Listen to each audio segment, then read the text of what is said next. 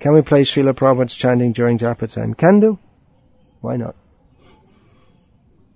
I wouldn't play it so loud that you can't hear your own chanting, but you can do. All the temples play recordings of Srila Prabhupada's chanting Harinam when the temple is open for darshan. Is it correct?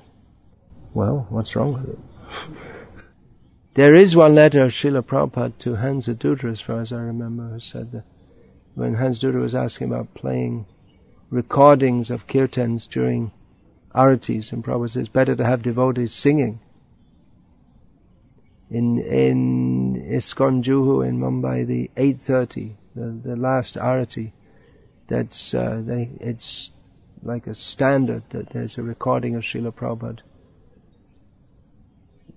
singing kirtan, but uh, according to Srila Prabhupada himself, it's better that devotees themselves come and play kirtan for Krishna's pleasure.